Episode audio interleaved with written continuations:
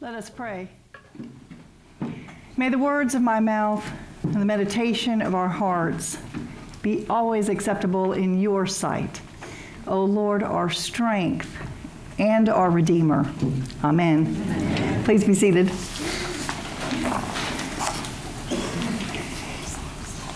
Last week, when I was preaching, I put this passage in context with the uh, 5:30 and uh, 7:30 church, uh, and I want to do that again this week because I think it's so very important. And first of all, what I want you all to understand is the timing. Now, this is after the transfiguration, and so Jesus is intentionally walking to the cross, and he has been warning his disciples along the way about what is to happen. And he has gone from Caesarea Philippi, which is way up north, and now he's made it all the way to Capernaum. And that is where he is during this part of his teaching. And to really put this in context, I invite you to go and crack open your Bibles and look at chapter, uh, chapter 18 of Matthew, verse 1, because when you do that, you're going to see that this all, this whole section began with a question from the disciples who are walking along beside him Who is the greatest in the kingdom of heaven? And Jesus at that point has got to be going, oh, I got weeks left. And this is what they're talking about. And so it's kind of like he says, okay. And he has children in his midst in the midst of these followers that are walking along with him. And so he says to one of the children, Come and be with me. And I like to picture the child either standing right there with Jesus or maybe even sitting on his lap. While he goes through and he teaches some of these really extreme lessons that we find in chapter 18. And so, what he first tells the group is that do not put a stumbling block in front of one of these little ones. Remember that? And then he goes on and he says, if your hand causes you to sin, cut it off. If your eye causes to sin, pluck it out. Whew. And then he also says some beautiful words that as a parent, I want to have in my heart, or as somebody who loves children that these little ones, I tell you, in heaven, their angels always see and are always in the presence of my Father in heaven. What beautiful words, especially to parents who have lost somebody. And then he goes on and he tells the story of leaving the 99 sheep to go find the one. And then last week we heard about reconciling with our brothers and sisters. And so today, we get to how many times do I have to forgive? And so there's still, the children are still with them, and he's telling this final teaching. Now, first, I want you to understand the depth of what is forgiven by the landowner. Chris in the earlier service said, I think he said something like this is the forgiveness algebra or something like that. I agree with that. Um, so the slave that is forgiven by the landowner is 10,000 talents. Now, some of you may know this already, but I want to put it into perspective for you guys. What that means is one talent was the equivalent of 15 years of wages. And so when Jesus or when the landowner forgives that particular slave, for 10,000 talents, he's forgiving that slave for 150,000 years of wages. And then comes the other slave. So the slave that is forgiven that enormous amount goes to this other slave, and it's he the debt in that case is a hundred denarii which is a hundred days of wages. So Jesus is speaking in hyperbole. He's using enormous examples to make a very huge point about the infinite depth of his love and his forgiveness for every single one of us. The depth of his mercy and grace is able to cover all of the sins that ever were, that ever are, or that ever will be. We can rest completely in the knowledge of the grace of Jesus. It is sufficient to cover everything that we have ever done or will do. He is the one who forgave the enormous debt. And He is calling on us to share this mercy and this grace with others as we forgive much, much smaller debts owed to us by our fellow brothers and sisters. And there is a punchline in this story. So my Father will do also to every one of you if you do not forgive your brother or sister from your heart. Forgive one another every single time. And these are the lessons of our Lord as He holds this child. And it is our work here individually and as teachers of our children and as examples in our community that we are to be shining examples. We are to live as disciples of Christ as we shine in the world. And our faith will necessarily be fueled and inspired by the grace that we have received, that amazing grace, as we do our work for our neighbors. And it starts with our children. Now, as a priest, quite frankly, as a person, um, I've seen so many times how family disputes can last a lifetime. Lord knows I've even got some in my own family. And these are the kind that can seem to be more like 10,000 talents as opposed to 100 denarii. Deep divisions over who we are or how we act, or it can be over stuff. It could be over money. It could be over land. It can be the result of long, ongoing addiction or mental illness or other illness. It can be over children, and it can be over politics. These kinds of hurts that we inflict or that we endure, they affect not only the way that he or she or they act and see each other, but whether or not it also affects those deep divisions, those continually inflicted wounds. They affect how others see even us in the world because it affects how we navigate our world if we hold on to that division and to that anger and to the lack of forgiveness.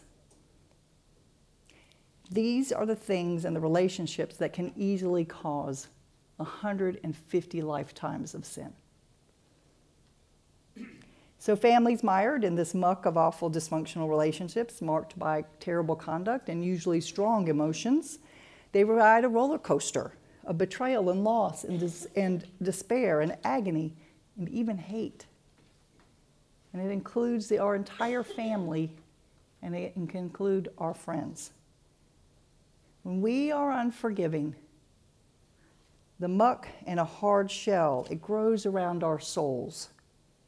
And whether we notice it or acknowledge it ourselves, an unforgiving heart is noticeable and can even be seen by others, even our children. It makes us harder and sharper, and at the very least, we act out against the person we seemingly cannot forgive but it also often bleeds into other relationships as well.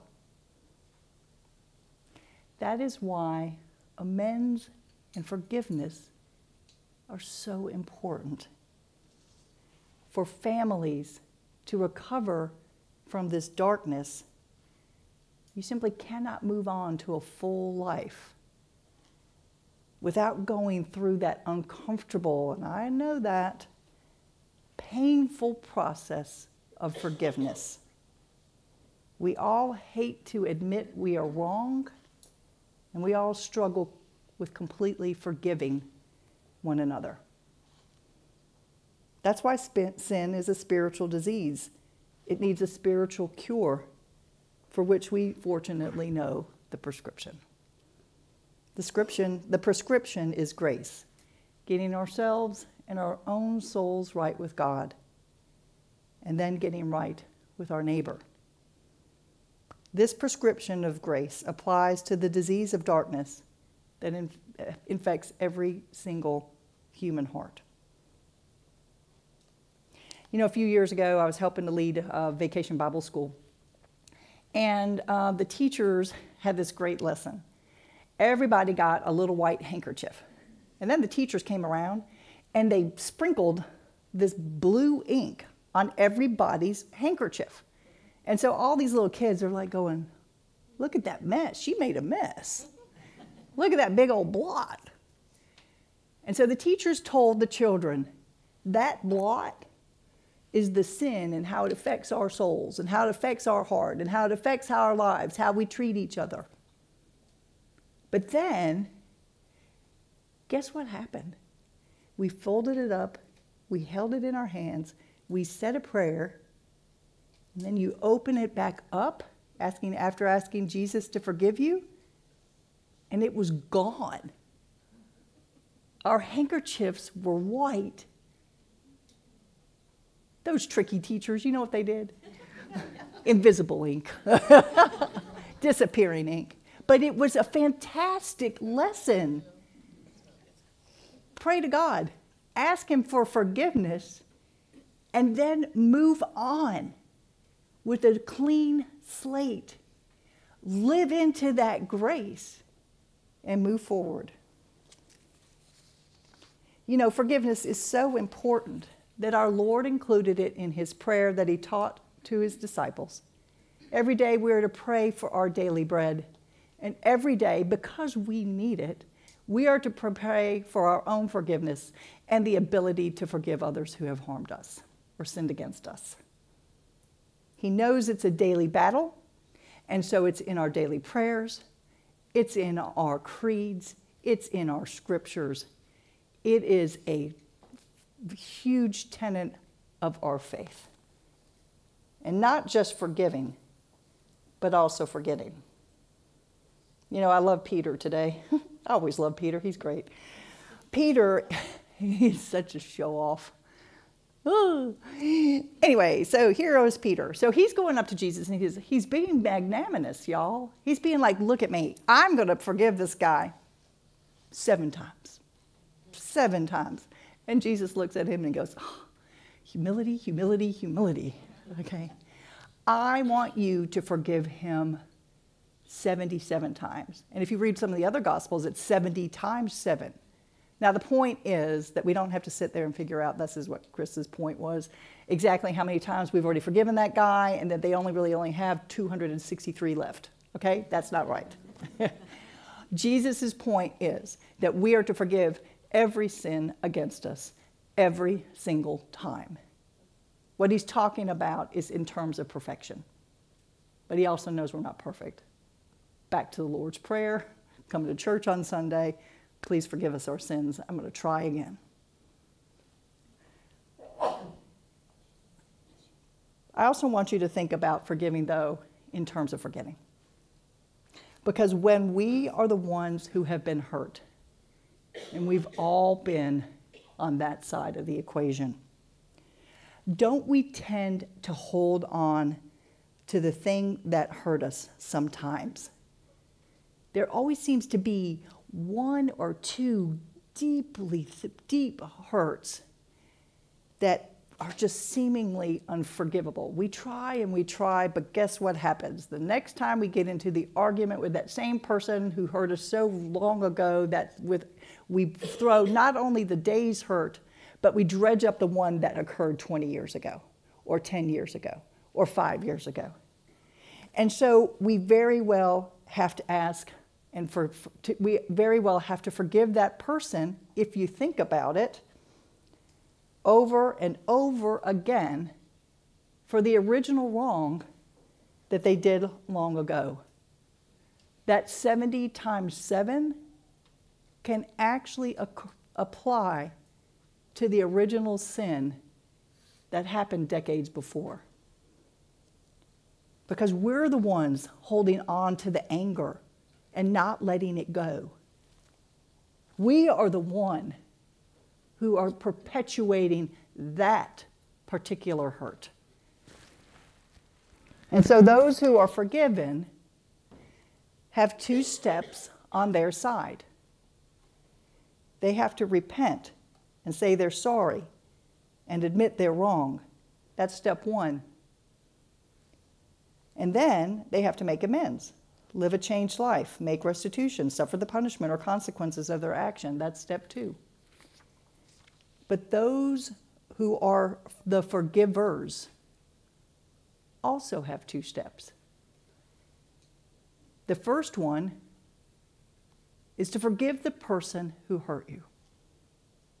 And the second is to forget the whole incident, to move on, treating the other person with respect, giving back to them their humanity. Now, I love art, and one of my favorite artists, y'all, is Picasso. Love it. There is this museum in Barcelona where you can see where he took some of the Grand Master's paintings and then he started experimenting with um, what turned out eventually to be cubism. And so, what he would do is you could have a person's face here, the Grand Master version. It was beautiful with all of the um, anatomy correct and everything just wonderful. But by the time Picasso got done with it, you may have an eyeball up here and a nose here, and then everything else was just kind of, oh, okay? And that is the picture I think of when we continue to hold on to the hurt of the person who we need to forgive. We, have, we see them as a messed up piece of art. When we forgive them, the pieces come back together and they become a whole person, a human. We have given them back their humanity that they always held. We just failed to see it. You know, C.S. Lewis once wrote that everyone thinks forgiveness is a lovely idea until he or she has something to forgive. so true. We are reminded by our gospel this morning that our ability to forgive flows from the grace that we have received from our Master. When we tap into that spring, which is bottomless and infinite and so refreshing, we gain the humility and the strength needed to do our part in this ever present cycle in all of our lives of hurt and pain, apologies, and amends. Because it will continue on and on. But in the end, these lessons of Jesus as he walks to the cross, they're hopes and prayers for his future followers including us. The kingdom of heaven is to be full of humble children of God who care for each other deeply from the heart, disciples of Christ who live and stand out in the world as truly good, honest, humble, forgiving, loving people, deeply concerned with the least of the least and always seeking the good, always living with integrity. That is who we are called to be. Because how we live now are the true lessons of what we are teaching those who will follow, just like our Lord. Our children are here They are listening and they are watching. Amen.